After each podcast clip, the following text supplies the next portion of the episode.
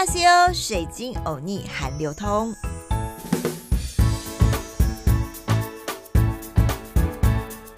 阿尼哈西哟，欢迎来到好好听 FM 水晶欧尼韩流通。我是水晶主播 Crystal，Crystal Crystal 是我的英文名字，呃，英文名字的意思呢就是水晶。但你晓得吗？在韩国，水晶这个名字也很红哦。像是艺人呐、林秀晶就叫水晶，韩文呢就叫苏景。如果你呢跟我一样呢，很喜欢韩国文化的听众朋友，也可以叫我苏景哦。不过，其实要告诉大家，苏景其实呢，也就是在韩国有点菜市仔名的意思啦。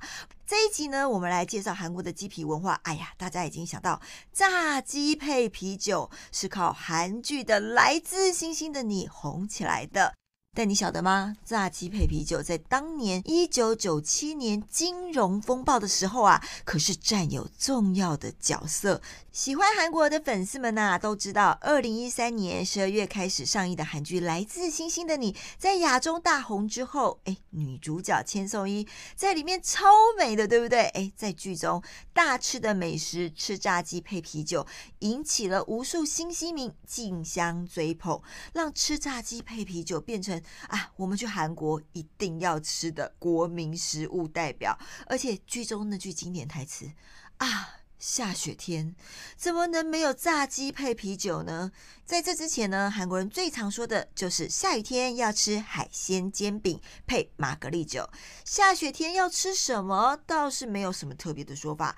而随着韩剧《来自星星的你》在亚洲大红之后呢，女主角千颂伊在剧中大吃炸鸡配啤酒。下雪的时候啊，你就可以要求你的欧巴带你去吃炸鸡配啤酒，谈个恋爱，约个会，恋爱一下啦。也因为这部韩剧呢，引发了新一波的韩国鸡皮风潮。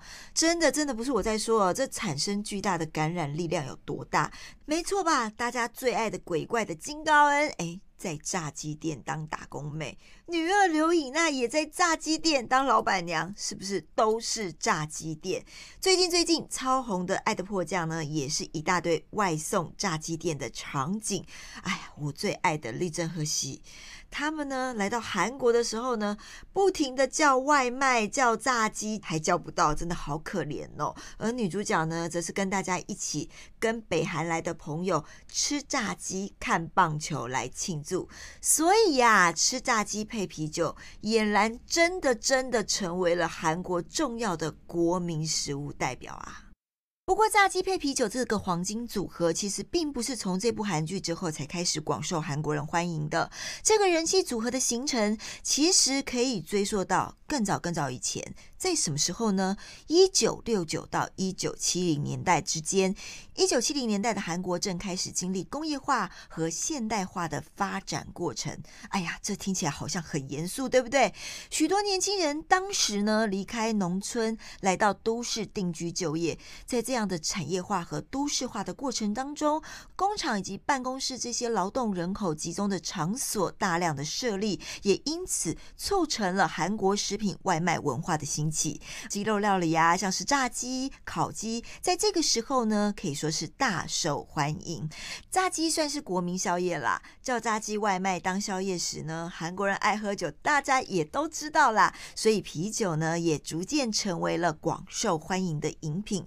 而啤啤酒和炸鸡的组合呢，在当时饮酒文化算是一种革新哦。因为传统上喝酒的时候下酒菜呢，主要是以汤汤水水，比如说像是泡菜锅啦、大酱汤。啦，汤汤水水的外带可以说是非常的不方便，所以呢，啤酒配炸鸡，因此成为年轻人在办公室啊，或者是工厂里吃点心，或者是去户外郊游野餐、参加运动大会的时候重要的选择。而韩国炸鸡更关键的发展时刻呢，是在一九八零年末到一九九零年初之间。韩战之后的南韩呢，可以说是长期处于独裁的政权之下，在某种程度上呢，算是一种锁国的封闭状态，拒绝外国文化，特别是以美国为代表的西方文化进入。但在一九八八年，韩国主办汉城夏季奥运，是韩国现代史中一个非常重要的转折点。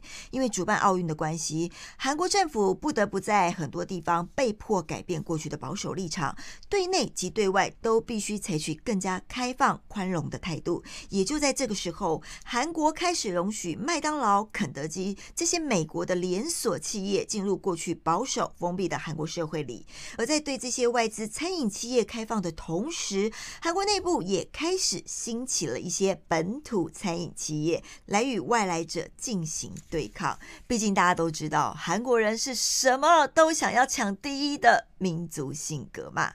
而本土炸鸡连锁店的兴起啊，就是用来对抗肯德基的结果。KFC 本来是指肯德基，KFC Fried Chicken，结果被韩国人戏称，哎，什么呢？你真的没有想到哈？Korea Fried Chicken 是不是很有趣呢？肯德基竟然变成 Korea Fried Chicken 呢？不久之后，韩国在一九九七年经历了巨大的金融风暴，公司大量裁员，而炸鸡连锁店成为在金融风暴中失去工作以及经济来源人们重要的出路。一直到现在，开炸鸡店依然是许多韩国职场失意人士的最佳选项之一，因为开炸鸡店的技术门槛并不高，所需要的资金相对也少。也给艰困大环境中求生路的人们一个机会以及希望。也就是因为如此，让韩国的炸鸡店数目持续的在不停不停的增加当中。不过，韩国的炸鸡业者可不甘愿只停留在小资企业这样的层次里面。善于经营包装的韩国人，二零一三年的夏天，在韩国的大邱开始举办了第一届的炸鸡啤酒节。除了全国十七家的炸鸡连锁店一起摆摊以外，加上电视台的合作参与啊，那时候 K-pop 多流行啊，以及明星歌手在台上劲歌热舞，大家呼朋引伴一起去吃炸鸡配啤酒，然后一边听 K-pop 的这些歌手们，也成为了炎夏里热闹的新形态庆典活动。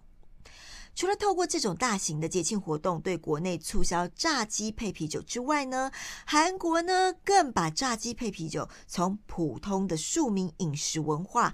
转变成为扩充国际软实力的一种方法，耶！不但大力的向邻近国家行销炸鸡跟啤酒，更努力的邀请各国的游客们来韩国参加各项相关的节庆活动。吃炸鸡配啤酒本来只是一种属于庶民阶级的小确幸，让大家能够在辛苦漫长的工作与生活里能享有一些放松的心情。不过，韩国的鸡皮文化已经逐渐转变成一个新的战场哦！除了普通的小老百姓借着开炸鸡店来维生以外，政府、流行文化以及不同企业之间，更是大力的进行各种合纵联盟，将这个本来只是属于庶民的小确幸，提升为新的国家形象。真的，以前你想到炸鸡，会想到的是哪里？当然是美国啊！谁会想到炸鸡的新战场？如今是在韩国哎！现在到韩国必点炸鸡配啤酒，对不对？哎，让许多海外的人们呐、一讲起韩国，去韩国玩就联想起黄晶晶、闪亮亮的炸鸡配啤酒。原来韩国的鸡皮文化也带领着韩国从一九七零年代到二零二零年这么久远的渊源，是不是很有意思呢？